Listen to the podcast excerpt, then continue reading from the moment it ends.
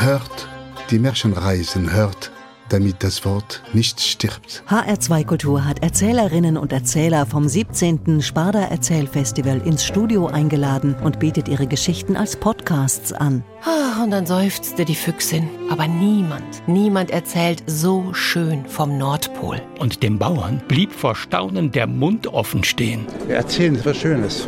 Und zuhören ist auch was Schönes. Der Drache nahm Stan auf seinen Rücken, sie erhoben sich in die Lüfte. Es hieß, man käme nie wieder zurück. Fernweh. Geschichten frei erzählt für Erwachsene. Und Auf ins Abenteuer. Geschichten für Kinder vom Sparda Erzählfestival. Zwei kostenlose Podcasts auf hr2.de und in der ARD Audiothek. Und diese Geschichten reisten seit Jahrhunderten, vielleicht Jahrtausend, bis hierher zu euch.